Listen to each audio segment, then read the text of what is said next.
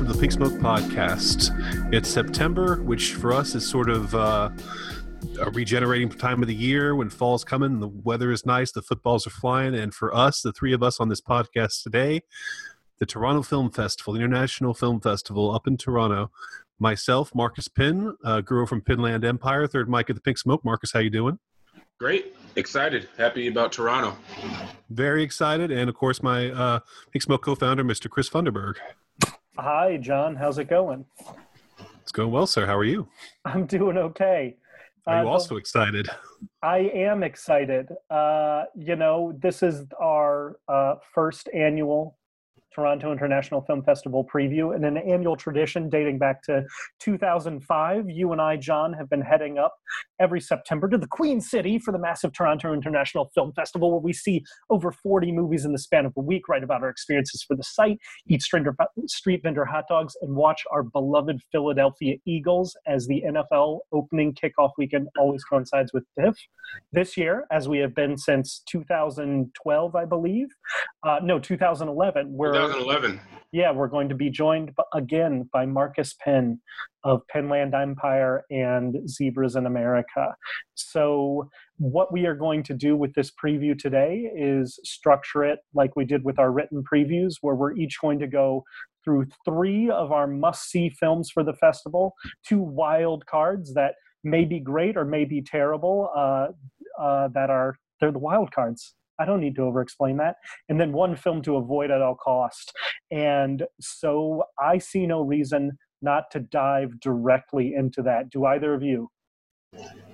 no, not at all. Absolutely. Let's do it. I mean, obviously, we don't have enough time on this podcast to tell every single one of the hundreds of movies that will be up there. But for anyone who doesn't know the Toronto Film Festival, they come from countries across the world. They uh, are some of them are so obscure you'll probably never see them anywhere else in the states. some of them are probably coming you know our major releases that'll be out in a week uh, but you just get that blend and it's just a great and smorgasbord some of them are so canadian it's literally illegal to export them you can only watch them in Canada. So Canadian are some of these films. There are some super Canadian movies. Um, so obviously, we don't have time to go through everything, but the ones we are excited about. Chris, let me ask you what is your first must see title of the 2018 Toronto Film Festival? Well, you know, we discussed this uh, when we do this list, we sort of coordinated our lists a little bit. I think my number one must see film for the festival is maybe the number one must see film in the festival for both of you guys as well, but it's the first on my list because we didn't want to repeat titles. And that's Claire Denis' new film, High Life. Yeah. Um, yeah, you guys are both interested in that, I take it? Absolutely. You know, it's by Denis, of course. um, she's obviously uh, one of my five favorite living filmmakers. She might be number one at any given moment. She's uh, clearly one of the greatest directors in the world. She's been on a basically unbroken hot streak since the late 90s, where everything she does is brilliant, with, you know, one notable exception. But I'm really excited to see this. Part of the funny thing, though, about you know uh, doing this list is I literally don't want to know anything about this movie. I feel like that I know that it's science fiction and it has the um, Twilight guy in it. Like I already know too much. Like I've seen a still of him in a spacesuit, and it's like no one say anything else to me about this movie. I would like to go in with as much of a blank slate as as possible for getting into this film, and uh, that's actually one of the things I enjoy about doing TIFF is that there's a lot of movies there that like because uh, I don't pay attention to things that are in pre-production or things that aren't coming out. And it's easy to avoid knowing anything about these films. There's a lot of films in this festival that i can go into basically blind even though they're by big directors that i big directors you know huge directors like claire denis these world-shattering titans of commercial cinema like claire denis that i can somehow avoid knowing anything about her new film.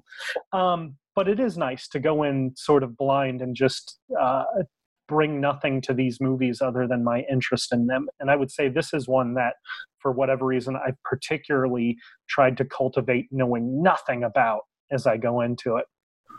Same here. I've tried to avoid anything about it, and I have basically the same amount of knowledge as you do. Um, and I think you know too. It's a kind of thing where you hear Denis doing a space movie with Robert Pattinson, and your brain says, "We'll see, we'll yeah. see." You know, I mean, if it seemed like a slam dunk that she was going to uh, unite with Juliette Binoche, which is the film you're referring to, uh, her last one, Let the Sunshine In, which I think we felt kind of eh, about. Um, this yeah. one obviously is a lot riskier. I felt more than eh, but it's yeah. pretty, it's a fine I, line. I feel if I see it again, I'll like it more, but I, I don't yeah. know. We'll see. But um, so so that give it that seemed like a given you know this one is definitely a lot lot sketchier so yeah. i kind of want to just go in completely cold and just let it do its thing and and not worry about what it's going to be and just let Denis work her magic. Uh, Marcus, do you know anything more about the movie? I know a lot more. I don't want to. I'm so. Let me just say, I'm the opposite of Chris when it comes to not just Claire Denis, but any movie I anticipate, especially with Tiff. I'm the guy who I don't search for. Well, sometimes I do search for spoilers on like big movies, but Tiff, like immediately, I'm searching for pictures, images, interviews, like synopsis, all, all that stuff. So I know quite a bit uh, about High Life just because it's been in the works for a little while. For a second, it was supposed to come out last year, so it's actually been kind of done for a while. But the cast, I'm not gonna say who it is because I don't want to ruin it for Chris, but it's there's a couple of more like just like how you guys said, we'll see. There, it, Robert Pattinson is hardly the uh, he he's he's low on the list of like, oh, they're in this. Like, so I'll so, just. So is it Bill Engvall or Jeff Foxworthy that's also in it? Uh, no, no, but it's uh. See now you're making me want to say some of the other cast people. Um, this is the only film we'll do this on too. I uh, I should oh, mention good, good, too that good, this is that this is not this is literally the only one where I was like, you know what, I want to completely preserve uh, uh, some uh, total blindness on. Course, Literally everything else that we have on our lists, uh, I know about and have plenty to say about. So yeah, uh, except for the Reygadas, I didn't read anything out. But I'm fine. I, got some stuff. I got some stuff on that. Yeah, I'm completely fine with spoilers. I don't want everyone to be listening and say, "What the fuck is this podcast going to be?" Well, keep in mind, like, don't spoil it for me, dude. Well, we don't. I don't think outside of like people who just avoid trailers, there's nothing we're gonna say that's spoiler because we actually haven't seen any of the movies. So it's yeah. like everything we say is, is are things that I found on on the internet, with the exception yeah. of one movie that was stuff that was like told to me. But other than that, like yeah, so it's okay. We haven't seen any of the, for the listeners. We haven't obviously seen any of these movies, so we can't really traditionally spoil anything. So okay, so let me feel, ask you, John, I might be wrong about this. Yeah. Oh, sorry. Go ahead. No, I was going to ask you. I was going to. We have a lot to go through, so I was going to ask you what the first well, one your list say, is. Well, okay, I'll go into that. I'll, I'll, say first though that it might just be you know uh, a misconception on my part, but it's having been going to the festival now for uh, you know over ten years, you know almost uh, thirteen years. It's uh, it seems like at the beginning there really was not a lot that you could find out about these films that there was a lot of secrecy yeah. but i think since so many of those films have come out and like flown to the oscars like slumdog millionaire or the king's speech or whatever or moonlight last year yeah. moonlight of course huge yeah. um, i think like a lot more studios and a lot more of the um, filmmakers are trying to get trailers out for these films and really make people know more about these films. Seems like this year, especially, there are a lot more previews that you can watch. There's a whole website dedicated just to yeah. previews for the films that are going to be showing there. So I think that they want you to know more about these films. But yeah. I, I feel the same way. I and even more about the other films I'm going to be talking about that I have kind of kept myself in the dark because I just want them to wash over me as they play, and I want to be surprised. And the first one of those for me is uh, the Palme d'Or winner from Cannes this year, Shoplifters. Oh, I'm so uh, excited. That that by itself would not excite me usually because you know the Palme d'Or is a you know hit or miss sort of thing, but of course it's the new film um, by Koreeda, who we love. Uh, possibly the greatest filmmaker filmmaker working in Japan right now. You know, I mean, he is yeah. just been firing on all cylinders for the last decade, um, and especially since he has such a great uh, history at the festival for me. Because I remember going to see Still Walking in 2008, I think. Um, at that point, I was a little cold on him. I had seen, you know, um, um, and Afterlife, and I thought the films were, were well made, but I wasn't really won over by them. And I thought they were a little bit overrated based on what people were saying about them. I like Nobody Knows a lot, but Still Walking blew me away. You know, yeah. I thought that just was a phenomenal film, so funny and so smart, and just like a great, great surprise. And since then, uh, we've seen and several of his films. Heartbreaking, heartbreaking yeah. as well. Yeah, I was gonna say, I was sold on him the moment in Still Walking where this. Well, he's an adult now, but the guy who was saved as a kid from, you know, the drowning yeah.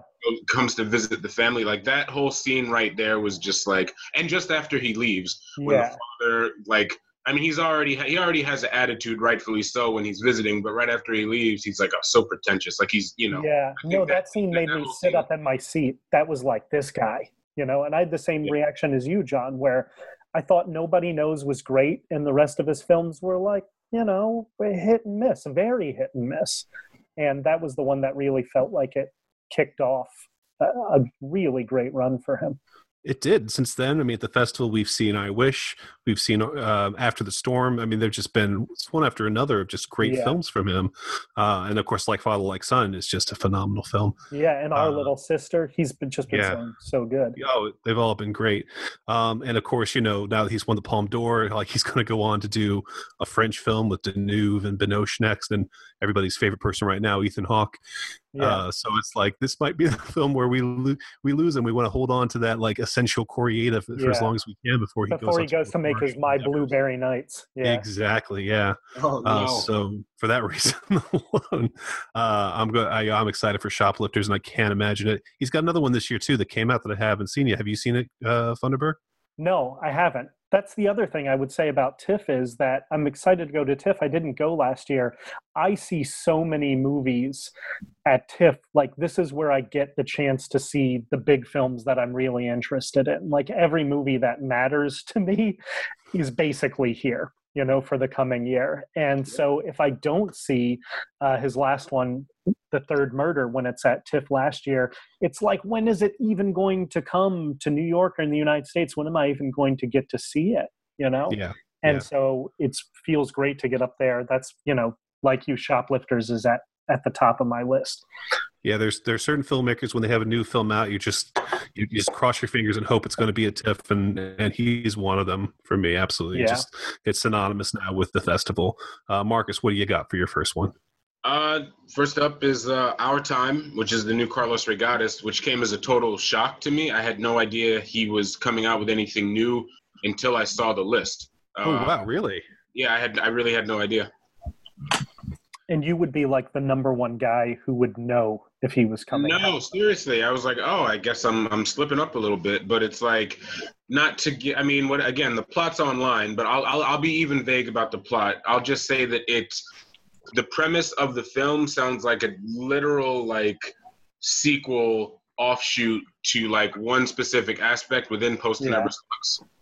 But you don't have to be vague. Yeah, I think. Oh, well, no, it's, it's, it's, a it's a movie about an op- open relationship, and it stars Carlos Reygadas and his actual wife and his actual kids, who are also in Post Tenebras Lux. Yeah, who are so amazing.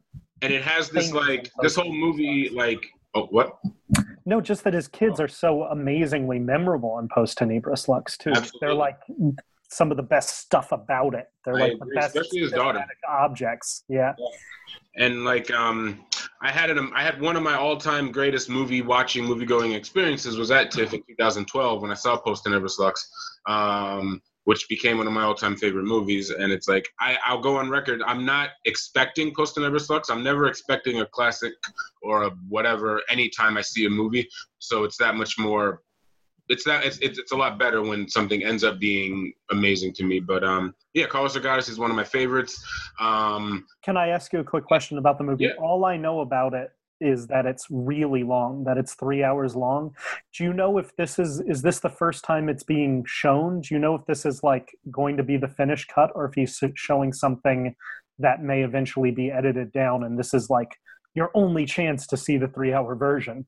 That's a that that I don't know. That's a good question. Wait, is it real? Oh shit. Oh yeah, it is long. Oh, I have I, I again I didn't even pay attention to. Yeah, it's almost three hours long. Oh, uh, no, I don't know. I I, I don't know.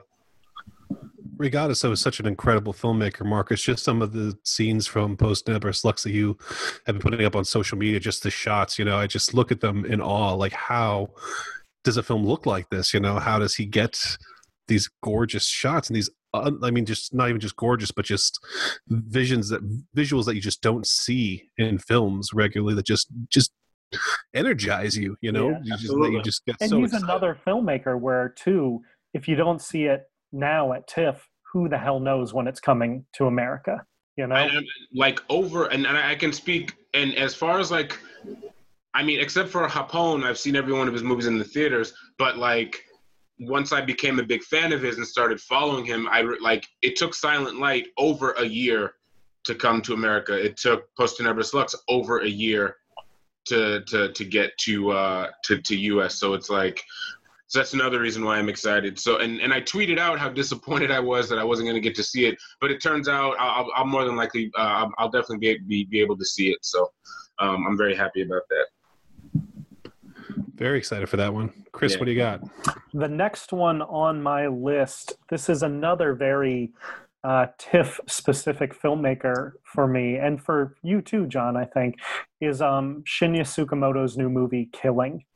And uh, one of the most memorable film going experiences I've had is when John and I saw Kotoko blind. We just went into his movie about a, like psychotic young mother, um, and it was such an intense film experience. And John and I both had kids. Uh, John's daughter and my son are about the same age and they were the same age as the child in the film basically and so it was just an incredibly intense experience like john I swear to God, almost pulled the arms off of his chair. Like John's a big, strong guy, and he had just like gripped the armrests on his seat so tightly that they were genuinely, he had almost pulled them out.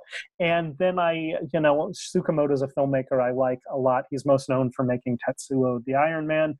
Um, but in recent years, he's sort of. Um, I don't want to say chilled, but he's definitely uh, become less of a uh, like underground cinema lunatic. And I saw Fires on the Plain at TIFF in 2014, and he's just a guy, you know, who really feels like like uh, Koreeda, like you were saying, like he's on my list of TIFF things to do, you know. And this film is a um, is a uh, a samurai movie, which sounds interesting to me to see uh, uh, Tsukamoto do a, a, samurai film, and you know I'm I'm with it. I don't know what need, more needs to be said about it other than that. I know he's a director that you're not. Uh, I don't Marcus, I don't think of you having any particular relationship to him, but I do know that he's one that, you know, I think of, of Tsukamoto, me and you, John, as like Tsukamoto buddies at TIFF.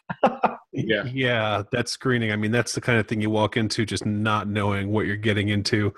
Uh obviously i mean i had not seen any of his films in the theater up to that film. You know i'd only seen yeah them, me neither you know, when you just the home viewing experience obviously is a lot different than seeing a film in the theater. And having that kind of intensity just right up in your face is i was literally sweating in my seat. It was just so gripping uh and i'm not you know going to expect that from him every time but he's certainly one of the very few filmmakers I'm sure who could actually uh, you know on purpose evoke those emotions from you. And i think recently he has kind of dropped back a little bit um, i think he's kind of achieved guru status in japan probably you know um, but he's been acting a lot i think i haven't seen it but i think he's in he was in scorsese's uh, silence right he's like yeah like that's the only thing that generates any interest in the silence for me is like yeah. oh because he's a great actor too you know he's famously in uh, a lot of his own movies and Ichi the Killer. And so, you know, he's got a really um, phenomenal screen presence. So I'd be curious to see him in, in that movie that I otherwise have no interest in. I haven't checked out the cast of Killing. Is anyone else noteworthy in it other than him? You know, nobody that jumps out for me as being uh, like, oh, I got to see it because they're in it. Yeah. Well, I'm definitely curious about it either way. Okay, John, and what is next? What's second on your list? Your second uh, must see. Well, I, I, these are not in any kind of order, just to uh, to make that clear. Um, uh, but it'd be um, is it uh, Maya or Maya? I don't even know. Mia. Uh, Mia. Mia. Yeah, Mia. No, no, no, no, no. The name of the movie. The movie. Oh, oh, it's Maya. Fuck, I'm an idiot. It's Maya. Mia Je- Mia Hansen Love. Uh, obviously, is the Mia director. I almost went with that Ah, because yeah. we know somebody with that name. Uh, Mia Mia Hansen Love. Uh, I think of Mia Hansen Love as uh, probably my favorite director who has not made a masterpiece. You know, I don't think that that's a negative at all. I think all of her films have been great.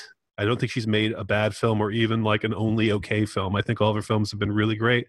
Uh, I saw Father of My Children several years ago at Toronto. That was my first experience with her. I was kind of lukewarm on it at the time, but it's definitely grown on me since then. Yeah, and me Goodbye My First Love, with Eden, and Things to Come, uh, these are all great movies.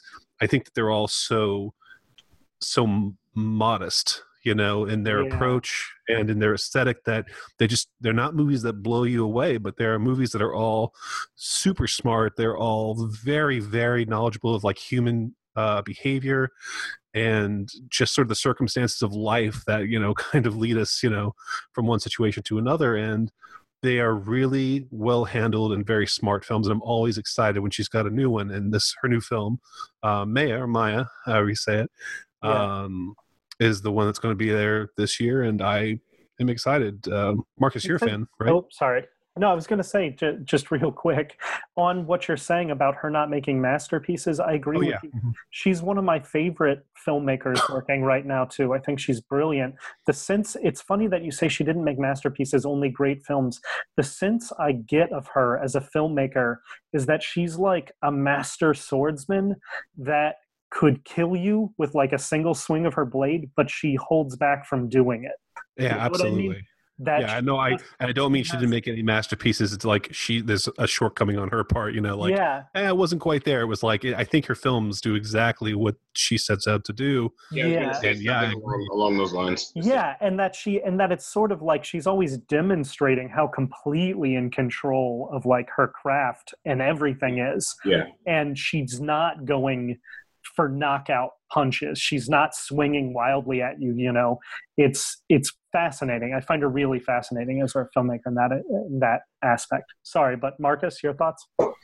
Um, yeah, I, I would say like Father of My Children is like close to being a masterpiece, but I think that just has to do with the fact that like after I saw that movie from for the first time, I was so fascinated by you know the guy that that Hum- Humbert Balsan. I'm sure I just ruined his name, but the guy Yeah. that that movie's based on, and it was just like. Oh, he was like a movie producer, and sure, he was all about business and fast moving and two cell phones at the same time. But like, at the same time you get this like he really loved movies like he was definitely in it for the business he was about making money but it was that interesting mix of a guy who like he wanted to make money for his films but he also loved the films and he also was involved like he did business with claire denis at one point he acted you know in, in a bresson film um, he did business with merchant ivory for a while like he was all Yeah. over like you know he never tried to it's like he was like a business guy but in the world of art house film you know what i mean and i think that's kind of commendable. Like he never tried to make that transition to like I want to work for the big American studio. It was just like yeah. No, I love those guys. I was just thinking about Serge Silberman the other day and how like I wish there was more of him of that type, Yeah. you know? And he his last film was like a Béla Tarr movie, right? Uh, that I don't know. I don't actually I know think his that's the film. That's the last I film. thought his last movie, like his very last movie, was actually Manderley, if I'm not mistaken. He only co-produced that. Uh, he wasn't as involved in it, but I think that was like his very, very last movie. I think. I think. Okay. Okay. Yeah. Anyway, it's a, definitely a film that, and again, I think that I had that mentality going into Father of My Children that like, ah, this is this one this one came up short. You know, it didn't quite like knock it out of the park. Before I realized that that is exactly what Hansen love. That's her style. You know, that's what she's going. I think she also likes enigmatic, emotionally enigmatic moments and emotionally unresolvable moments. I know a lot of people. I love Things to Come. That's one of my very favorite films from from that year when it came out in 2016. And I know a lot of people react to that movie of like, I just do not fucking get what this movie wants me to feel. You know what I Mhm. mean? That Yeah. there's especially women see that movie and say i i don't know what this movie wants me to feel about this character and maybe it's easier for me to separate uh, my emotions from it because I'm not as projecting as much onto a middle aged becoming uh, elderly woman's story. Where I feel like I love how hard it is to resolve and understand the emotions of their film. They almost have, you know, that that sphinx like quality that a lot of uh, to me spiritually great art has you know? She's very much a humanist. She's not a spiritual religious filmmaker but her movies have the same kind of of sphinx like quality that bresson has at his best you know while not relying on supernatural elements to get there. Yeah i think so and i think it's depressing to hear people misread her films. People who said Eden was like the story of the origin of Daft Punk, and it's like, what? What movie were you watching? You know. yeah, absolutely. And okay, Marcus, shall we move on to your second? Yeah, I, um, yeah, I like this transition because it's the Olivier Assayas film. So going from Mia Hansen Love to Olivier Assayas, um, it's Olivier Assayas' new movie, uh, nonfiction which uh, this actually I don't know much about, and I kind of Olivier Assayas is someone sometimes I like going in a little blind. He's one of the exceptions to the rule that you know I was talking about earlier. Yeah, and he's actually been on a really good streak, in in my opinion. I agree. Um, especially, I mean, Clouds of Sils Maria, I loved, and it took me it took me like I had to sleep on it, but then when I woke up after seeing um, Personal Shopper, I was like, oh no, no, I, I like this movie. But I remember I was like, wait, did I like this? And then I thought about it, and I was like, no, I like this for what it is. And um, he's also one of my he's I, not one of my favorite. I think he is one of I'm a big fan. I think he's one of the best active working filmmakers. Uh, and you know, it's funny. You know, the people like so Mike Leigh, Claire Denis, Olivier Assayas, and Carlos Reygadas are like the four kind of I think are the best. Oh, Rick Alverson, but are, are the best active filmmakers in my opinion, and they all have films playing at TIFF this year, so I think that's really cool. But um, yeah, I don't have a whole lot to say. Uh, I'm just I love Olivier Assayas' films, even when he doesn't make a great movie or even a good movie, I still don't regret seeing it. Um, and it's, like him, it's him teaming up with Juliette Binoche again, which I think is exciting. Yeah. yeah. After Sils Maria. Yeah, yeah, and um, yeah, that, that, that's really all I have to say because a lot of what I have to say about Olivier Assayas, I kind of want to say for another director who we're getting into later on uh, in in this thing. So I, I don't want to repeat myself too much. John, is the is the new Alverson going to be there, Marcus? I don't know. I don't. I I have DM'd Cameron Bailey directly. Uh, I'm sure he wouldn't tell me, uh, even if whatever. But I asked him. I asked Rick Alverson. I've asked uh, someone else, and I, I, just haven't gotten a response yet. But who knows? You know, a lot of the Venice stuff because it's right before TIFF. Sometimes it spills over. Um, so we'll see. Oh, that'd be cool. I yeah, since it wasn't on the schedule, I just assumed it wasn't going to be, but that would be exciting yeah. too. Yeah. Um, yeah. Let me ask you: Does the title make you think that he's going to be remaking the second half of uh, Todd Solondz's storytelling? no, I didn't even think about. I didn't think about that. But isn't the um, isn't doesn't the title translate more to isn't it double lives? Isn't nonfiction a bad isn't it? Yeah double vies oh oh. That sounds better than nonfiction which is an f minus title for a movie. That was actually something i wanted to talk about. There's a there's a few movies because nicole holofcener has another movie in this uh, festival and she's a filmmaker i like her new movie is called The Land of Steady Habits. Her fucking titles are so unbelievably awful. Like there needs to be a title intervention. And I was also flipping through the um the catalog and I saw there's a documentary called What is Democracy? And it's like, wow, uh, oh, it's like begging people never to watch your film. Like Did you land did you land on the title Too Late to Die Young? No. I'd still watch that over The Land of Steady Habits and What is Democracy, nonfiction. There's another um another, titles. another movie that almost made it on my like a list for my for this thing, but I just kept it up like The Death and Life Life of John F. Donovan. I think that's yeah. another the new Xavier Dolan movie. That's kind of like, eh, I'll leave that alone. Yeah, yeah. Yeah, uh, it's funny. It's funny that you ran with Dolan based on uh, your Toronto experience. I saw his first film there and was like, "What's the big deal?" No, well, that's the, the thing. The I still, I, gives a shit. He's the king of empty hype movies. It's yeah, I and, and it's TIFF. He's in his home country, so of course there's going to be a lot of hype. I really like Heartbeats, but ever since then, I'm like, oh, there's almost that thing that I want to like, but I, I, I don't know if I've actually liked. Well, I, I kind of like Tom at the Farm, but still, two out of what five or six movies is kind of like, like I killed my mother was, then, and like, you know, Laurence anyways is a tough movie because it's like you're supposed to feel I don't know if you're supposed to, but it is this like story about this guy transitioning from man to woman, but they're an asshole. They're an absolute terrible human being, which is interesting. But at the same time, it's like, I don't care. I kind of don't care if you got beat up. I kind of don't care if you're crying and sad because you're shitty to other people and it has nothing to do with you being depressed. That's, that's it, Marcus. You people. are you are canceled. Uh oh. You're canceled. Good. Well, Good. Twitter's going to get a hold of this. Oh boy. oh man, I know Xavier Dolan in his films and his sub. That, that's like the last guy to tackle. He he, he covers everything. Yeah. Uh-oh. So, uh, is it what's is it me? Am I moving? Yeah, it's you. Yeah. Okay. I'll just say real quick before we move on, just yes. about to say that I also I saw and then this happens a lot at Toronto. Uh, this year, the conflicts aren't nearly as bad in the press and industry screenings that we attend, but most years, you know, it's like you have to see the first half hour of a movie and then move on to the one you want to see even more. So, two years ago, I saw the first 20 or 30 minutes of uh, Personal Shopper and you know I was into it. And then afterwards i was just like i was tortured. I was like i want to see the rest of that movie and find out what the rest of that movie is all about. So see i can't do that, a year I later before i got know to a movie I'm interested in and only watch 20 minutes. I will well, I didn't know it was going to be interesting. in. That's, that's, the yeah, thing. I guess that's fair. Yeah. That was like, uh, I'll check it out and see what this is all about. But then I have to run and go to the Verhoeven movie. But it's like, ah, but now I want to know what happened with that. Yeah. In years yeah, past, there's been really a ton of conflicts, especially 2016 was just ridiculous by how hard it was to see all of the movies. No, but that ended up working out though, because at the last minute, the last half of the festival, they added all these screenings. Remember?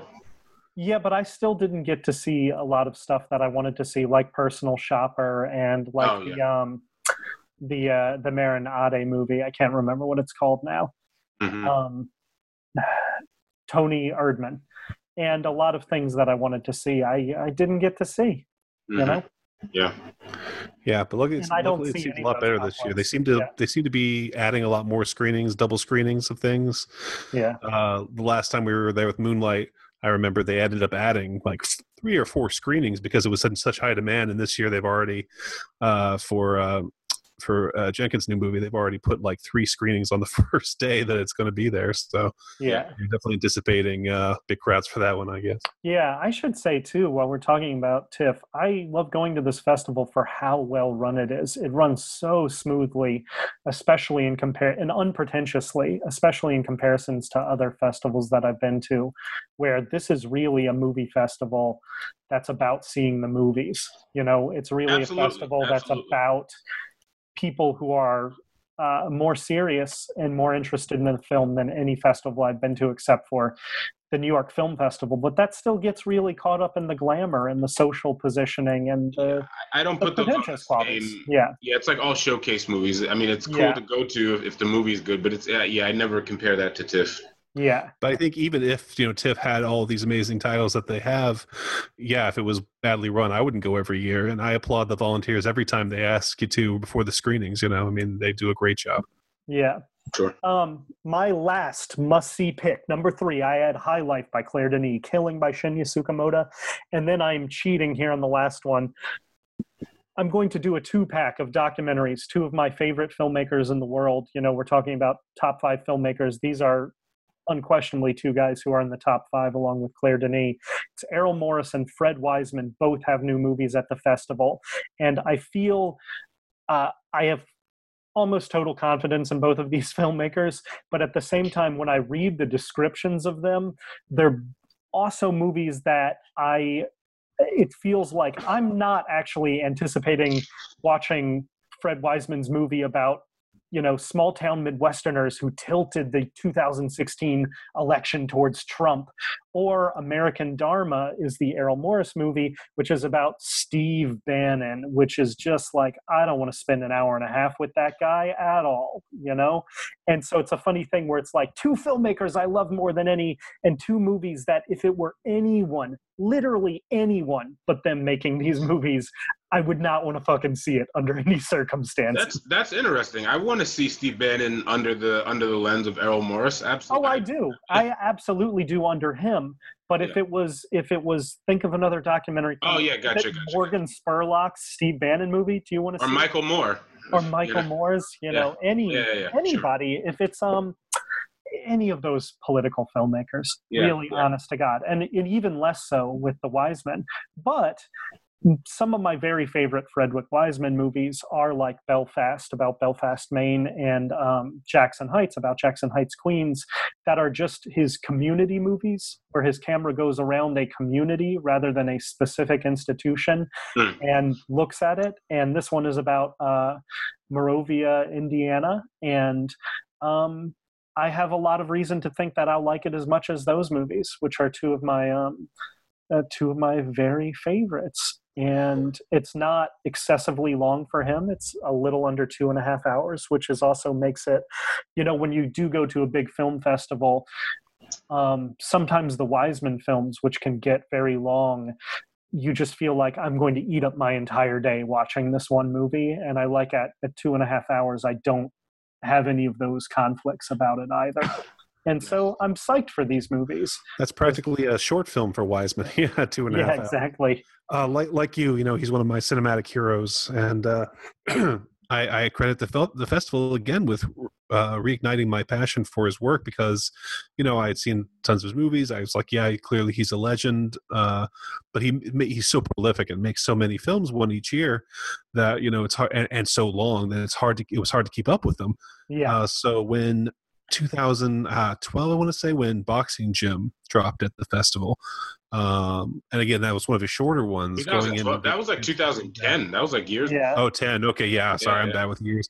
Um, yeah, seeing that was like, holy God, holy shit. Holy shit. This is amazing. This guy is incredible.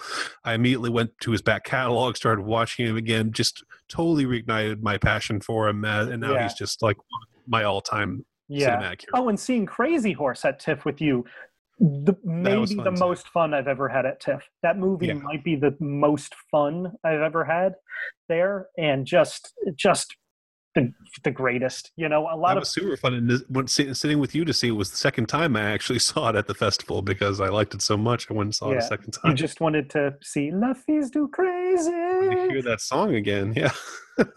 undulating space butts in the erotic cosmonauts. God, I love that movie. that movie is a really sheer delight. And I and like, look, I know as much as I know a lot of the promotion of a new Fred Wiseman film is going to be trying to find some hook to possibly get people interested. And I bet this movie is not an overtly political film, and I bet it's not really about Trump. And I understand why they position it that way to make it seem topical in a way he's not, even though he is a deeply political filmmaker. He's not a topical filmmaker at all. And, you know, I know what it'll actually be. This movie's going to be like Belfast or or Jackson Heights and Jackson Heights.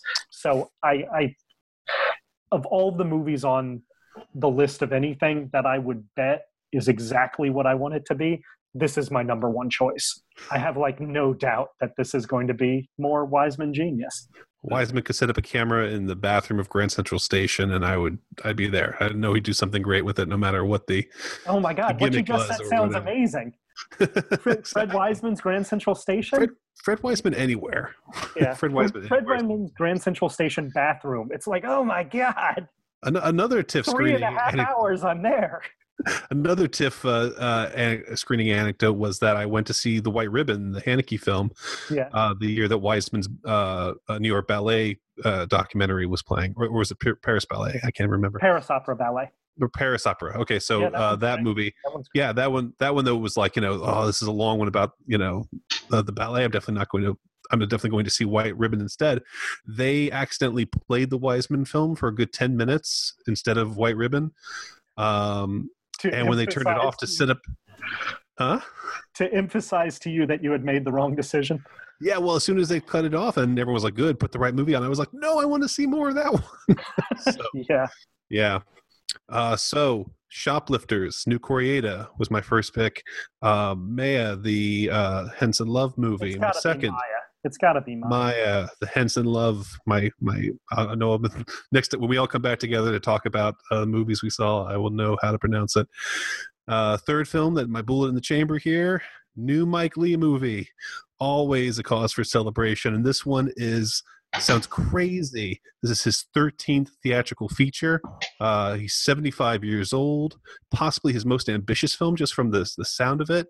Uh, it's Peterloo, which is a historical film about um, uh, Manchester, England, almost 200 years ago. Uh, the climate is horrible economic conditions following the Napoleonic Wars, and it's the story of uh, the cavalry charging into a crowd demonstrating for parliamentary reform.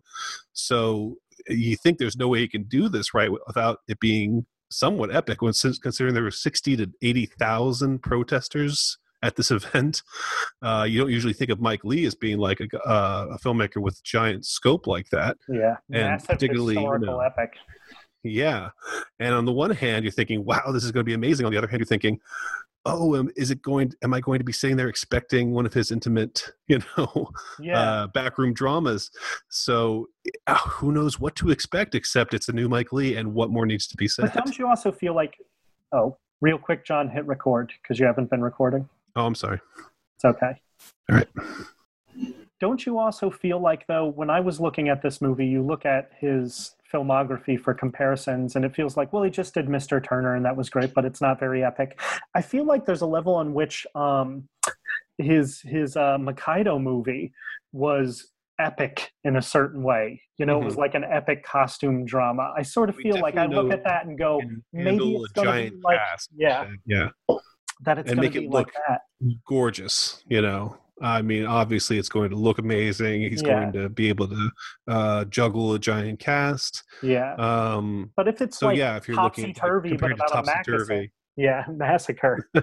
right i mean heavy heavy heavy theme obviously too at the same time so um but really what more is there to say except thank god there's new mike Leigh movie which you know i wish we could say every single year Yeah. uh we saw his last one uh no no we've not seen mr turner at tiff we saw the one before that at tiff Oh, um which one we saw? Because I saw another year at TIFF. another year and- was the one before yeah, mr turner and oh, I didn't see Happy Go Lucky at TIFF. I saw another year there. And uh, did did we see Vera Drake there in 2004? I went by myself in 2004. yeah, I, did, I did not see it there No, because we saw Vera Drake when it showed at the theater I programmed, and I got to meet him then. So, right. so I think yeah, he hasn't been a festival staple for us, but um, but certainly another year was in 2010. That was probably the best TIFF we've ever been to, right? And was that was part of that amazing lineup where we just saw so many great films that year. Yeah, and this is you know um, any year with a new Mike Leigh. I mean, that's just kind of automatically my most anticipated film of the year. Yeah. Just sort of you know because I just love the man and love his work. So now, Marcus, are you? Do you know much about Peter Peterloo? Have you been anticipating it? Uh, I, again, he's another one I didn't know he had a movie coming out, but I'll drop anything to see that he's. It, I'm I'm seeing that my last full day there at TIFF. It, it's it's on, on the 14th, so it's it's uh it's one of my must sees. Uh, definitely. Yeah. Yeah. I mean, Naked, Life is Sweet. Life, like I just said, Life is Sweet. Two of my all-time fa- favorite movies. Um, Yeah. Happy Go Lucky. Yeah, like I, he's an. I don't think he at least in terms of like theatrical stuff. I don't think he's ever made a bad movie. you don't look i agree with that except for career girls i i just don't think works i think everything else is pretty close to being a masterpiece I agree it doesn't That's a work, but I still think it's great. I don't mind it. I think if they just took that terrible light jazz score off of it and put Oh, regular man, mike Leigh by- music on it it would work Yeah, partially done by uh, what, what's his name? Uh, Marianne Jean Baptiste is the one Yeah. who's sang on that. yeah. yep That said, my first tweet of the year was it's a new year and there's a new Mike Leigh movie. And it got, you know, lots of support and it just made me feel like it's good to know that people out there are excited for Mike Leigh still. You know? Yeah. Yeah. Yeah. I think people got brains in their heads so marcus uh, run down your uh your your list So I had uh, first. I had our. T- this is ranked, by the way. I had Our Time, the new Carlos Reygadas first, nonfiction, uh, the new Olivier Assayas second, and this one. Look, I'm committed, so I'm going to stick to it. But I just just after doing my list before we recorded. So last night I watched the new like longer trailer to Widows, and I was like, oh, uh, I mean, okay. Whereas the teaser looked really, really, really like the, you know, it was like less than sixty seconds, and I was like, oh, yeah. done. Is all I need to know. Like, I'm I'm not big on super big ensemble. Ca- I mean, there's a lot of people in this movie. Yeah. And the older I get, the less I like a lot of big name actors in the same movie. But I'm, I'm a Steve McQueen fan, um, and I like that he's not, at least from what I know of this movie and what everyone else knows, he's not making like a message movie or at least yeah. uh, an on the nose me- message movie. Like there's things about love and relationships, and I see as, in terms of the cast, he's trying that like in a non-pretentious, forced, you know, film Twitter way, trying to like force different ethnicities and whatever on and, and, and it seems natural that there's all these different races you know rep- represented in that film but other than that this is just a heist movie and that's all that i want it to be and i hope that's all it is um, and it, it looks good it looks very michael mannish uh, which yeah. also will draw. I mean, like there are certain directors, and I think you guys, especially when it comes to Terrence Malick, when I like a filmmaker so much, even their copycats and like illegitimate children, I'll like their movies as well. And when I yeah. saw this trailer, it looks like, oh, this is like some heat, you know, stuff. Um, and that at this point, like, is all I can say. But I really like Daniel Kaluuya. Um, Viola Davis is good most of the time, and I, I, can say that about a lot, a lot of the cast. But again, now that I saw that longer trailer, it's like, oh, I hope this, I hope this is just the trailer and it's not a representation of the movie. You know what's um, funny about McQueen? I always think of him as like the inverse of uh, Mia Hansen Love, where he makes masterpieces that are like these huge, uh, you know, like orchestrations of sound and image that I don't necessarily think of as great films. Mm. That he's like a, a director of masterpieces of movies that I'm not sure even hold up a couple years later. You know, like do people still think of of the the sex addiction movie or 12 years a slave on the same level that they did a few years ago? No I, I can solidly like i still enjoy them as much as i did when i first saw them but on a grand scale like like what you're talking about no i don't really see like hunger or shame or shame that's know, what it's like, called. yeah you know or, or even 12 years a slave i don't see many people you know yeah. and, and and there's something about i think maybe not so much shame or maybe shame but every movie he's made it's like oh i like this movie so much. But there are a couple of things that just really pissed me off about them yeah too. like he's someone there's, there's no unconditional like with 12 years a slave it goes back to that like having too many big name actors in it for like a four minute long scene and then you never see them again. Like i, I really do hate that. Um and, yeah, I'm, I'm not going to run down every, every one of his movies but yeah there, there's always some things like why did you do that but overall, like, oh, I'm glad. I'm really glad I saw this. Yeah, but they're all like they're all weirdly they're masterpieces. You know what I mean? I, don't, I wouldn't all, call Hunger a masterpiece. I think that they're just I. Uh, I mean, my feelings on Hunger are well known, which that I don't necessarily like Steve McQueen's style, and I hate like the kung fu sound effects on that movie. I just hate like the police line up and pull out their batons, and it's like you know yeah. like yeah, i don't yeah, like it you know it's just not for me.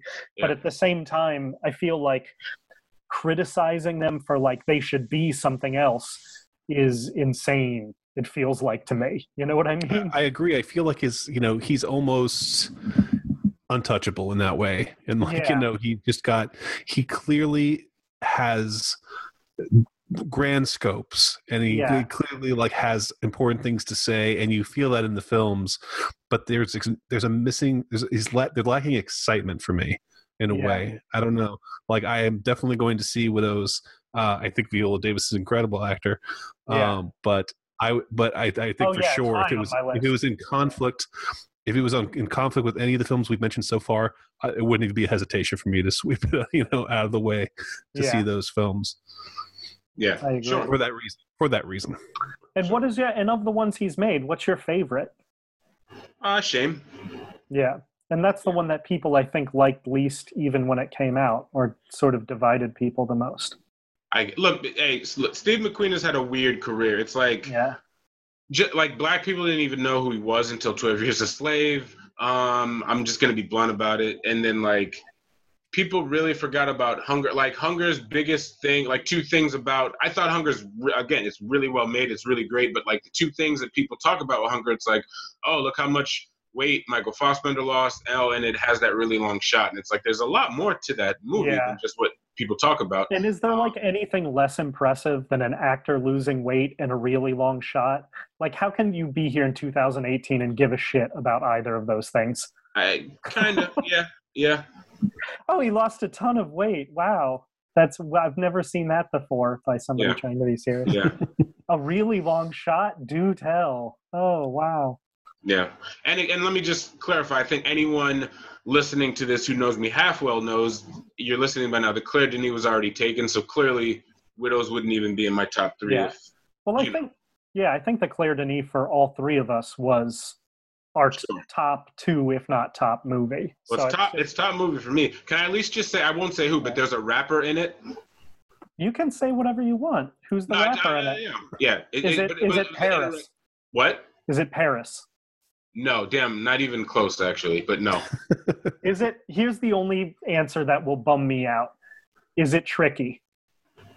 No, no, no. Oh God, no. That's total. No, that's totally possible for various reasons. Just because like Tricky. Oh, I and, know, and it would fucking bum me out if that were the answer. Because Tricky is boys with Olivier Assayas, and Olivier Assayas is very close to Claire Denis. No, and they and they trade and share actors a lot. That that's he's worked with Tricky a couple of times, so that's totally possible. That no, that was my worry. Is that that was the answer? That was no, no, no, no. he be a carryover from The Fifth Element?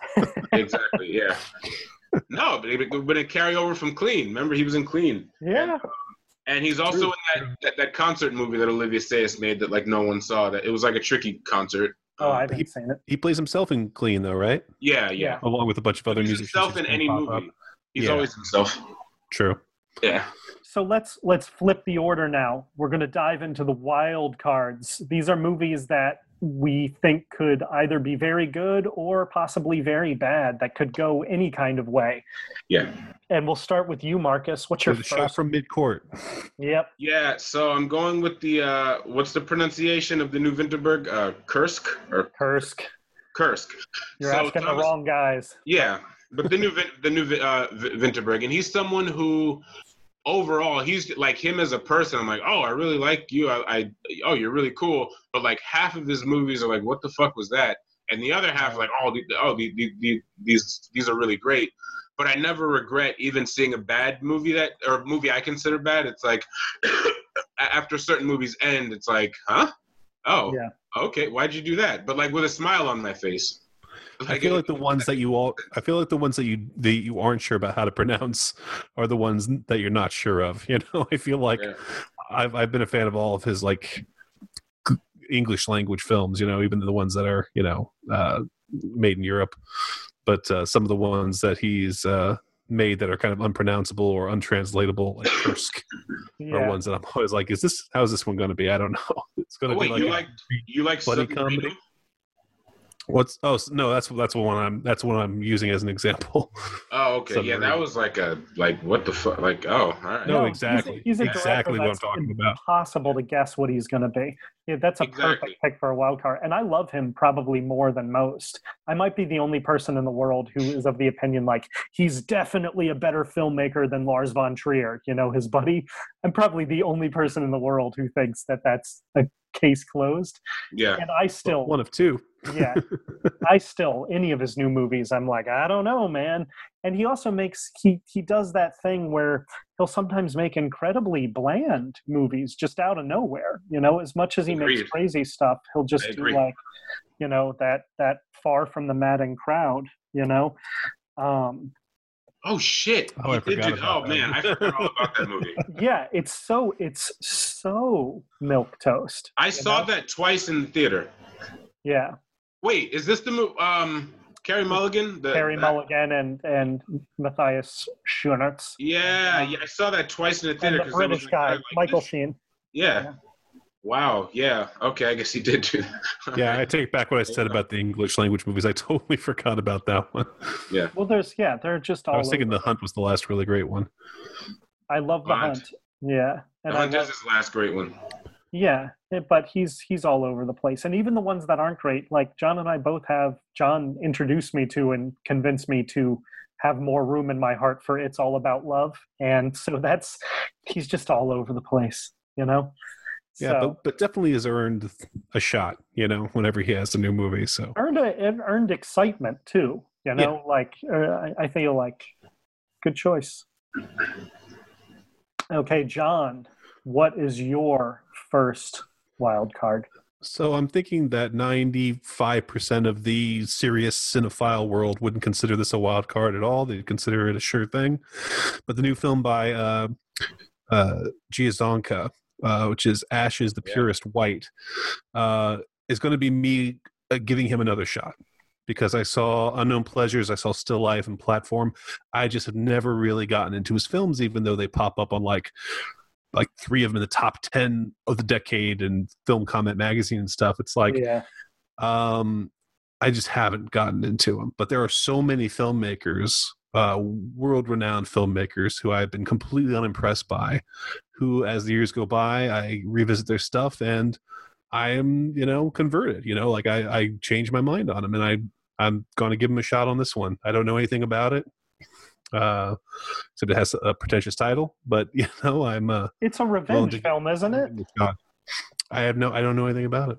I, I'm pretty. Um, he's been on more of like a genre kick recently. Yeah, and, yeah. In fact, I think it was probably the fact that Touch of Sin was pretty good that I'm willing to. Yeah, and I think this is another one. I mean, really, all I know about this movie is like people with guns. You know.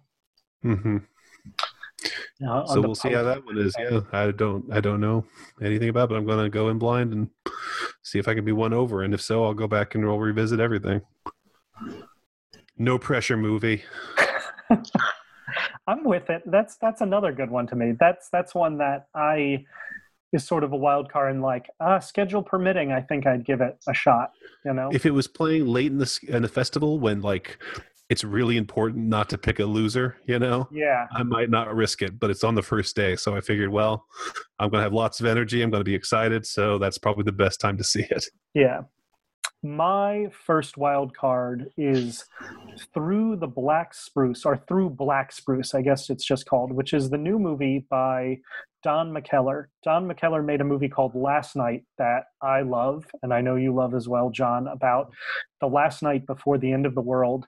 And it, this is a wild card because I haven't seen his other movies. They don't sound good. He's never become a like internationally renowned figure. I don't even know if Last Night has any kind of reputation despite starring David Cronenberg and Sarah Polley and being excellent and this is a movie that you know it's I don't know much about it. It's about a young Cree woman's disappearance, and it's he's very Canadian. He usually gets relegated to the uh, Canadian section of the festival, which is they are required to program a certain amount of Canadian films, and those movies have a tendency to be real dregs. And you know, I don't know. It could go either way. It's funny. The TIFF booklet says Don McKellar and his marquee cast. And listen to this marquee cast, guys. Tantoo Cardinal, Brandon Oakes, and a dazzling Tanaya Beatty. Wow, can you believe he got all of them for this movie? Unbelievable. I mean, that's pretty show-stopping, that marquee cast. Put those names on a marquee, you're just going to fill up your, your, your theater. There's no question. So only in Quebec. Uh, I, I I get him confused with Bruce McDonald all the time. Yeah. McKellar, like you know, it seems like uh, I don't know if they have great movies beyond that one film that you've seen that was pretty good or yeah, great. And it's know? like, oh, he's in existence. That's cool. You know. exactly. and, but but uh, because of last night, you're willing to give this one a shot yeah, this is like my wild card. I haven't seen the other two or three movies that he's directed, and I feel like you know what? Last night is good enough and this has an interest it actually does have an interesting cast. It has an interesting milieu. It sounds like somewhere between a true crime film and sort of like windswept miserableism which are two genres that i enjoy. And it just feels like it feels like it could be interesting. It's a wild card though. Where also it could be a movie that 15 minutes in i am like i am out you know pulling the, the schedule out of my pocket and bailing on it very quick but uh, but it's it's a real wild card. You know, it's the kind of thing where I can envision a version of what's being sold to me that's quite good. You know. Yeah, for me, it uh, I think it runs up against seeing Peterloo a second time. Yeah. So I guess it's going to depend on for me just how great Peterloo is. yeah. Marcus Pinn, what is your second wild card? Wild card. This is what? Oh, wild card. This is a true wild card. It's direct. It's the directorial debut of Brady Corbet, uh, Vox Lux or Vox Lows, however you pronounce it. Um, I'm only basing this off of the fact. Well, on a few things. Um, outside of movies, he has a really good like. Um, how do I say this? His his taste in film is really really good, like on a personal level. And just recently, he's been collaborating with a lot of people I love, from Michael Haneke to Bertrand Bonello. So it's kind of like I don't know, for like a first time film, I'm, I'm hoping that a lot of the stuff that he likes and, and people he's worked with rubs off on, not so much in a copycat way, but it's just like when you surround yourself with the folks that I named, I'm hoping maybe your movie kind of, you know, travels in that lane of, of, of cinema. Um, yeah. Let me let me ask you, how do you feel about the cast? Natalie Portman, Jude Law. That is that making you uh no well that yeah because i like him too and when as soon as i see natalie portman starring my just my immediate reaction is uh no but that's what i'm saying and, and that's why and then i thought that and then it's like oh but it's like i want to see what this is which to me is kind of the definition of of, of a wild card and it's like yeah absolutely what's even the thing is this is the third movie that oh no i'm sorry this is the fourth movie that they've been in together now, and it's like I don't like any of the movies that they've been in together. So it's kind of you know like from Cold Mountain to fucking uh, My Blueberry Nights to uh, what's what's oh Closer. I don't like anything they're in together. So you well, those are terrible like, movies you've just listed. No, that's what I just said. I don't like any yeah. movies that they've been in together. So it's like you know.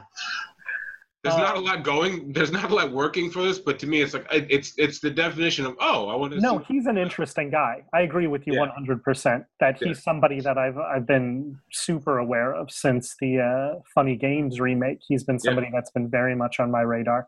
I sure. saw him at Grand Central Station once, and uh, he did that like uh, famous person thing. He's not a famous person of like seeing me recognizing him and like rolling his eyes and making it clear he didn't want to be bothered when I was just like walking by. And I felt like, who the fuck are you? You should be kissing my hairy beanbag that I recognized you. You should oh, really? thrilled. Anyone in the world should, you know. That was the opposite, because like, so I'm a, I. There was a period I was just around him a lot because he's like really good friends with Lodge, and then yeah. we were at the New York when Martin came to visit for the New York Film Festival last year we bumped into each other. He's like, "Oh, hey, Marcus, what's up?" Blah blah. And I was like, "Oh, this is my friend Martin." He's like, "Oh, hey, how's it going?" And then like, yeah, oh, he's like a total. Well, but you were introduced to him by Lodge Kerrigan. That's a different circumstance than some guy at Grand Central. Well, the, well, working down a hot dog with mustard on his shirt looking no, like no. Damon Packard and Reflections of Evil. That's how I look all the time. yeah. Well, I didn't know. Well, no, I met him twice though before. Like one time was yeah. totally just like at the movies. I was like, "Hey, man, you're great in funny games." Like, "Oh, wow, thank you." Like he was just genuinely surprised. And I saw him another time. He obviously didn't remember me, and I was just like, "Yeah, that mysterious skin, blah blah blah." And he's like, "Wow, thank you." So yeah, no, I, even before having uh, mutual buddies and whatnot, he's I'm just surprised he reacted that way. That's you so know. you're seeing this movie because he was nice to you. Is that what you're trying to tell us? No, not at all. No, no. Guys, no. I will try to run into him at the festival, and I will weigh in.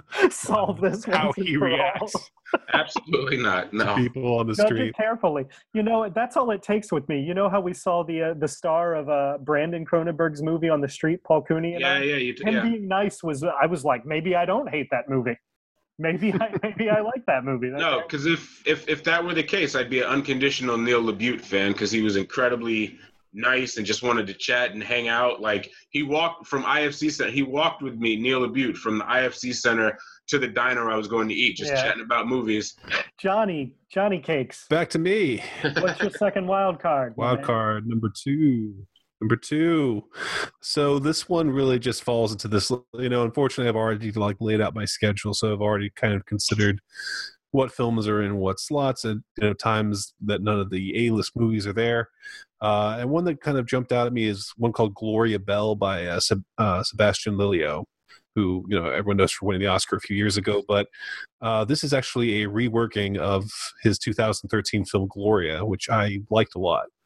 Um, even though I think a lot of that had to do with the lead actress, uh, Paulina Garcia, uh, who I guess is being replaced by Julianne Moore in this film. So, same director doing an English version of his previous film. Uh, as far as an experiment could be interesting. that's that's what I'm, I'm going to just jump over to and say that I just found out about this film, A Faithful Man, which is uh, directed by Louis Garrel, and I'm not a fan of the Grells in general, Louis or his dad Philippe. Um, yeah. Really bland movies in general, but this is co-written by Jean Claude Carrière. Oh, really? So huh. might be interesting. Yeah, that's on my wildcard list. For those of you who don't know, Jean could be good, and also the greatest screenwriter so, who ever lived. He wrote most of Buñuel's late work and Dangerous Liaisons and any number of amazing films. Worked with Pierre Étaix. So it could be interesting, and also because it's Louis Garrel, of course, he's casting his wife Lucretia Casta is in the lead, so it's got that going forward as well. I didn't know that's who he was married to. Yeah, uh, and Lily Rose Depp is in there too, and she's she's perfectly fun. Uh, yeah, I enjoyed Yoga Hosers. True story. True story. I'm on the record. So, so will I see this movie that's clearly going to be bad, but is co-written by Jean Claude Carrière and stars Laetitia Casta, Then yeah, I'll probably go see that. Yeah, Laetitia Casta, right? Isn't that what I said? you said sort of Lucretia Casta. Yeah, you said Lucretia. Oh, I was just trying to. Uh, sorry. Although Lucrecia Martel cross with Laetitia Casta literally would be the perfect woman. um, although not in the way you're thinking. The body of Lucrecia Martel and the mind of Laetitia Casta is what I was suggesting. Um, so these are wild cards of the very definition of wild cards, and that I feel like you guys don't even have anything to say about them. Yeah, no, that sounds interesting. I'm, inter- I'm sounds so bland. No, no, no. I, the Carrière movie sounds interesting. I, I, a part of the deal with the wild cards is like I, I don't know. How would yeah, I know any I'm better? thinking the same you? thing. Yeah. Yeah, is they they probably won't be good because most movies made in any given year are not any good, but they also have things in them that that seem perfectly reasonable. Uh, my final wild card. Another one, Chris, that you might not have read about yet. Yeah. Another one, Chris, that you might not have heard about yet is uh, Mademoiselle de uh, Joncquières. Have you heard about that? No. It's yet another adaptation of uh, the anecdote of uh, Madame de uh, Pommeraye from uh, uh, Jacques Le Fatalist. Oh, twice. So, I'd love that. That's a great. That's a great story. Already on. This is a. It is. Okay, John, we lost you there, but I think we can get it with just that's a that's a great story. I love that. I think you're right that I'd be interested. Um, yeah. My last wild card is something that was I can't, in good conscience, put it on my must see over a lot of other stuff, but it's Florianopolis Dream, which is the new film by Ana Katz. Ana Katz is an Argentine filmmaker who John and I saw her film A Stray Girlfriend at TIFF, and it was one of those TIFF discoveries that never migrated to the United States, that never developed any international reputation. And it was a very funny, uh, cringe comedy uh, kind of film that was beautifully shot and beautifully acted and i loved it and sort of nothing really ever came of it in america and she's an interesting filmmaker uh, who her new movie i'm interested in seeing it you know it's uh, the TIFF booklet compares it to Eric Rohmer, which I think is like sort of in a weird way the best case scenario for her work. I don't think A Stray Girlfriend was um, an undiscovered masterpiece like the way the empty box was the last time we were up there uh, which is an amazing movie that also never made its way to america. I just yeah. thought it was a really good movie. I thought it was a really interesting movie by a filmmaker with a, a really fun and unique and interesting voice and i'm interested to see what else she does. I've seen i've since seen a few other of her movies um, that i don't like as much as a stray girlfriend. They're not bad but they're much more sort of mainstream regular movies than a stray girlfriend is. So i'm curious to to see which direction this one goes you know? And it's also it sounds similar to a stray girlfriend in its setup and that it's about another vacation where uh, relationships are stressed by the act of the vacation.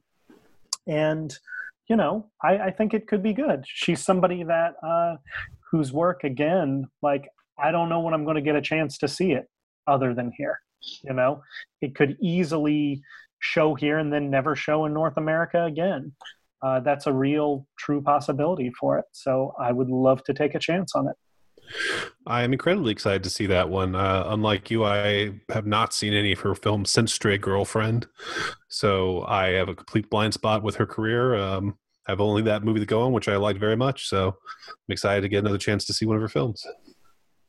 Me too, John. Uh, Marcus, did you did you see Stray Girlfriend? I didn't. Probably not, because it was at it was like 2006 or 2007. Mm-hmm. So that would have been, and then it was not here. I'm not even sure. I I'd be surprised if it's even on DVD in the U.S. So, which is a shame, and that's also the kind of thing where you know you go god why is it not being given a shot if if alexander payne had made, made that movie it would have gotten an academy award you know what i mean yeah. So, yeah.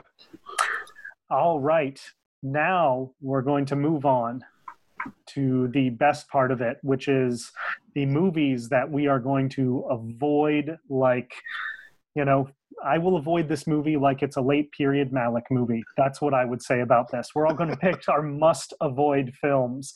And John Cribbs, let's start. Watch your mouth.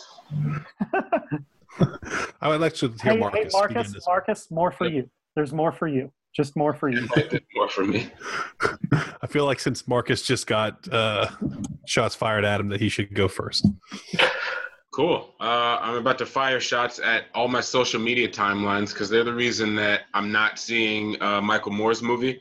Because Michael Moore just represents like hashtag like, hey, Donald Trump is an orange Cheeto, isn't he? Whoa! Oh, I'm, I'm this isn't a political podcast, my man. Tone it down.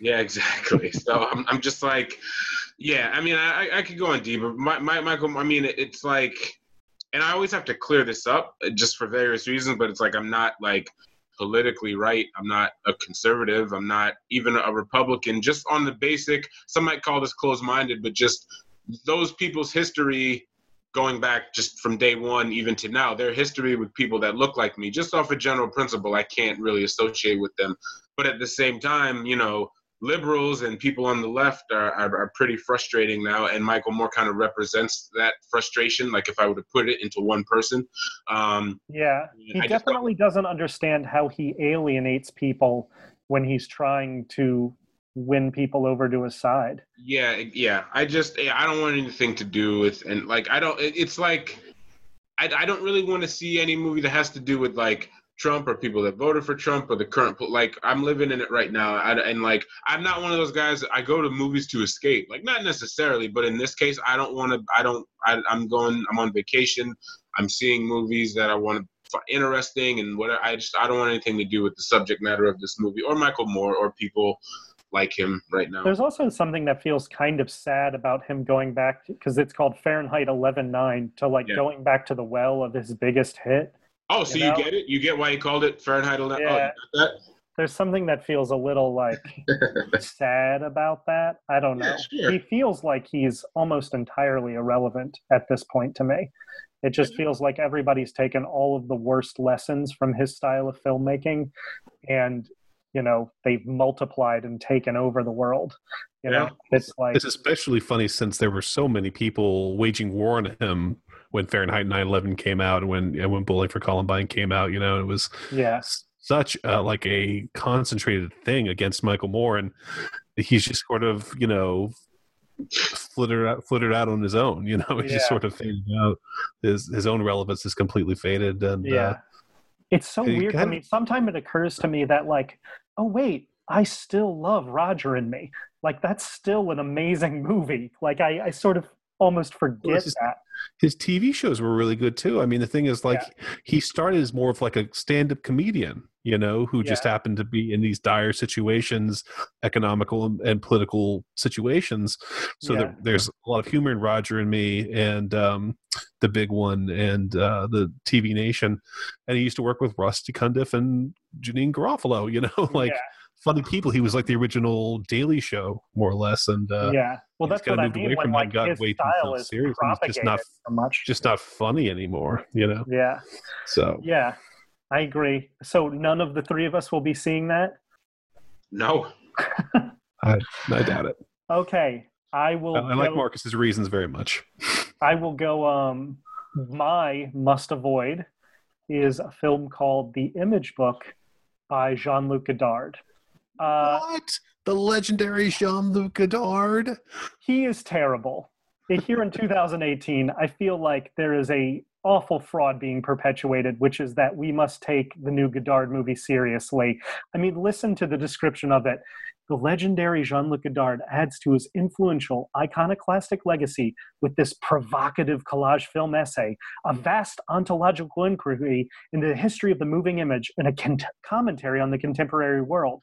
And if it's anything like Goodbye to Language, which was also described in that exact same way, his last 20 movies have all been described in that exact same way. If it's anything like those movies, it will be a obnoxious old man dicking around with his dog in the backyard with a video camera, is what this movie will be.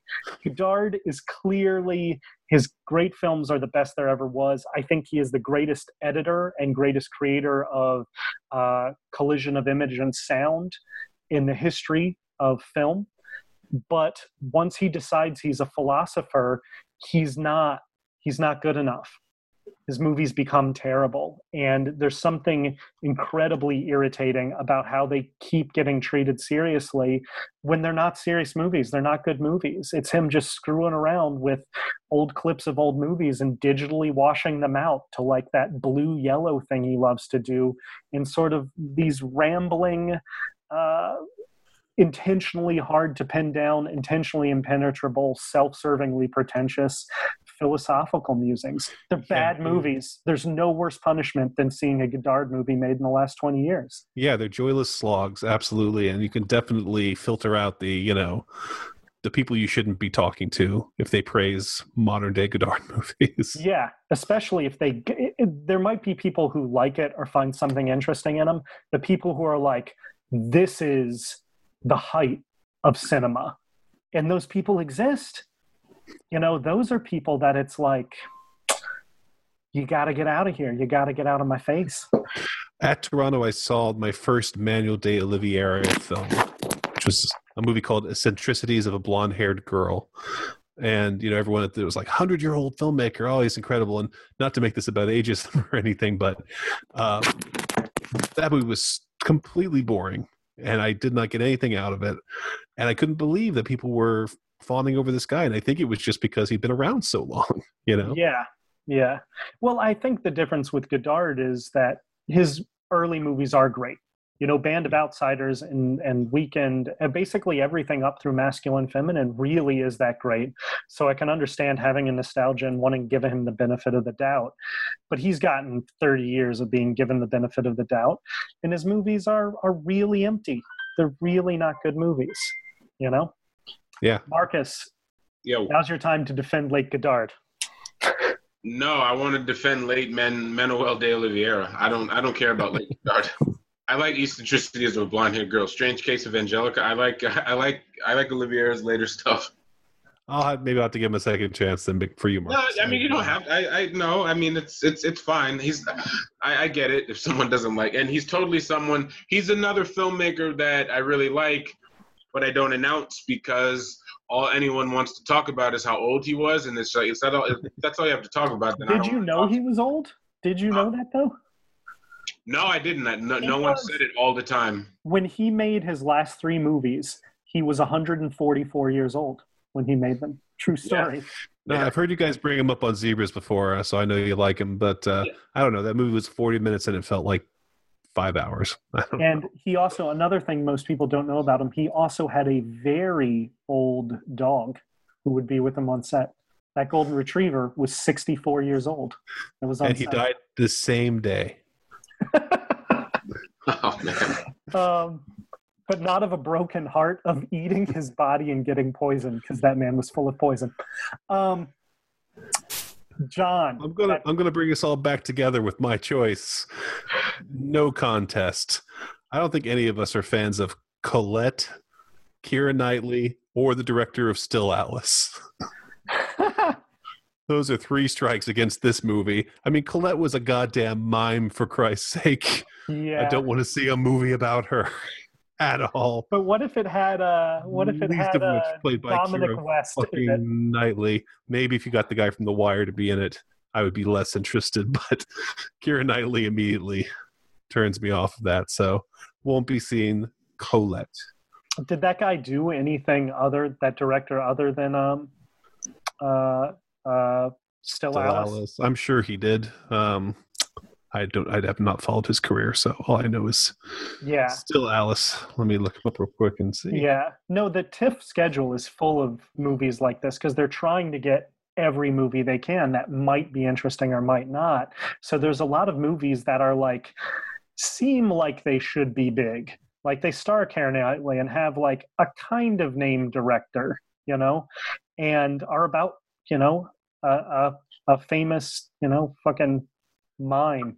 Who was what she was most famous for? She was a ghostwriter. I don't even like know about Colette and this would be my chance to learn but there's these movies that seem like they might be something that are really just you get into them and it's like never in a thousand years would i be able to sit through this movie you know No, you're scraping the bottom of the barrel in the biopic department when you get to Colette. I mean, as a former, you know, fiction section shelver, I can tell you, um, this guy actually co-directed Still Alice and a movie called Quinceanera. This is, I guess, his first. oh i remember directing. Kinson, Oh, I remember. Oh, yeah, that. Yeah, I, I remember that too.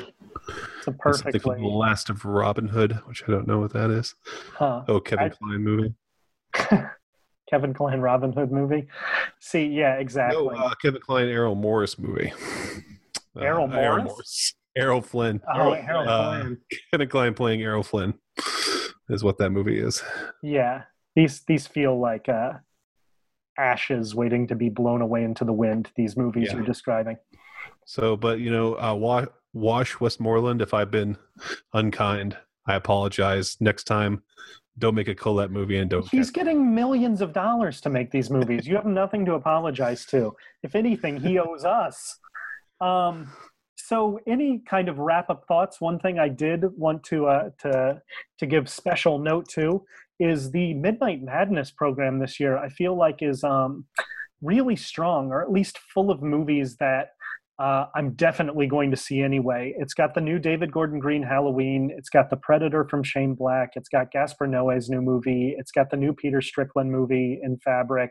And then it's got some sort of interesting sounding movies that I haven't heard of, like this movie Nekrotronic starring Monica Bellucci, and this movie that sounds insane and could easily be awful called Diamantino, that's about like a soccer player who goes on a psychedelic mind melting journey into like his id and advertising and spirituality. And like i'm happy. I feel like the last few times we've been to tiff the midnight madness selections have been uh, underwhelming to me in some way Yeah. Did you So- mention the Gaspar Noé movie? yeah, the Gaspar Noé movie. So I feel like six of the eight being really like, oh, I would, I would really, definitely, I'm going to see four of those, and two of them sound interesting. I'm, I'm pretty psyched for that. And the movie called The Wind, a plains woman driven mad by the harshness and isolation of the untamed land. That could be fun. Yeah, I'm with it. I feel like they, I feel like they got their shtick back.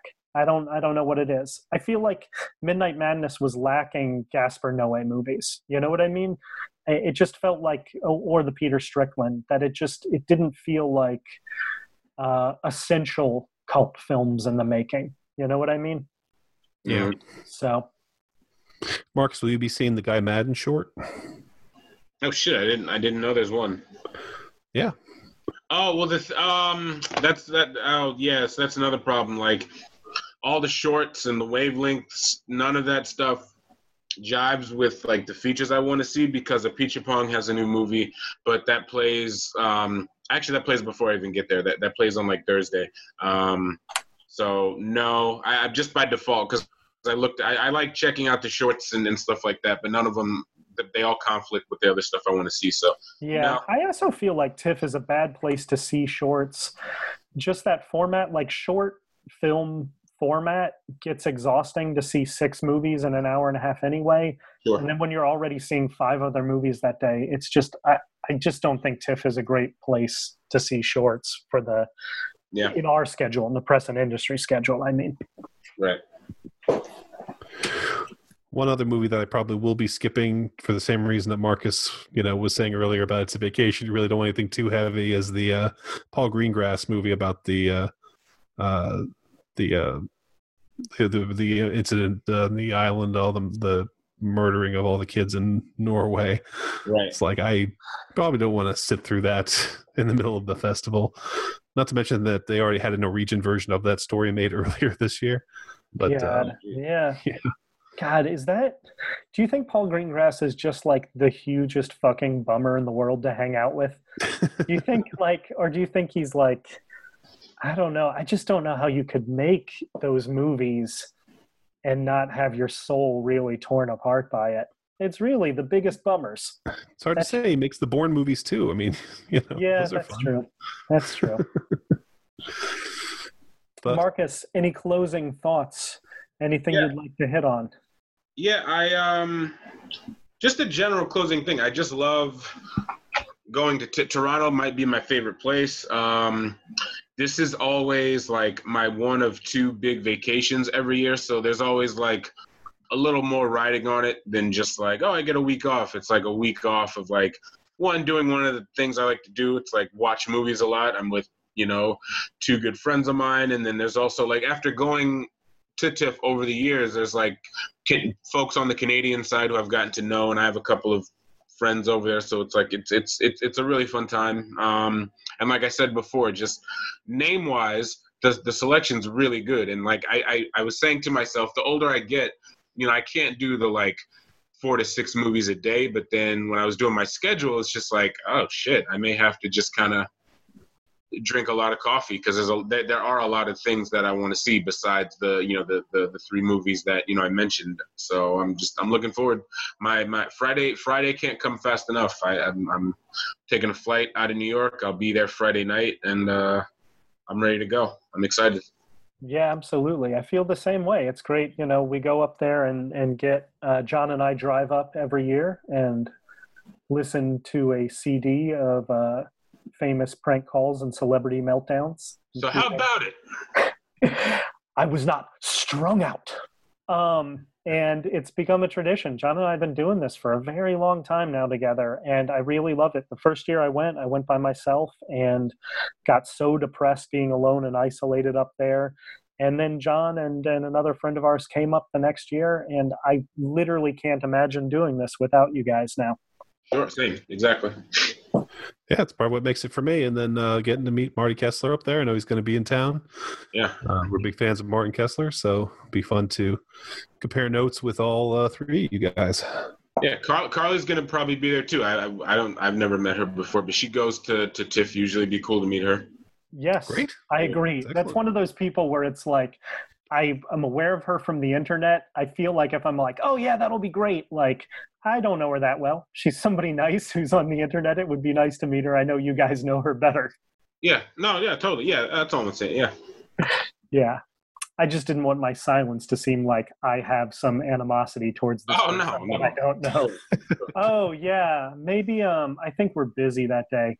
And then John, Johnny Cribbs, E A G L S E comes, and then it's football weekend too. Okay. Any closing thoughts for us, John?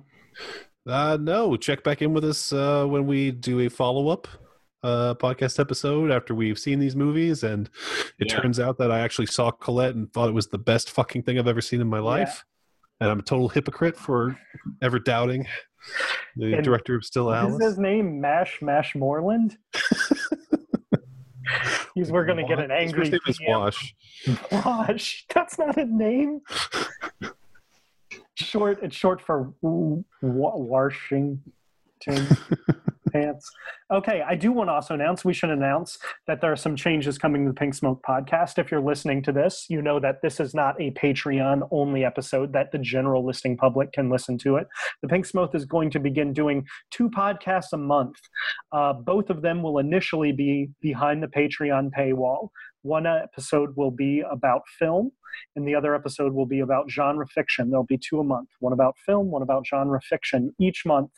After a certain amount of time, the genre fiction episode will then be released from behind the paywall uh, and be able to be heard for easy access for everybody. So, Patreon subscribers, you're getting early access to the new episode, and the film episodes will still be behind the paywall. And then everybody else, you can start regularly listening to this podcast, enjoying it so much, and then subscribing our Patreon to support us and get all the other episodes. So, we're excited to start doing that. I believe October is when we will start, and we just wanted to make that announcement.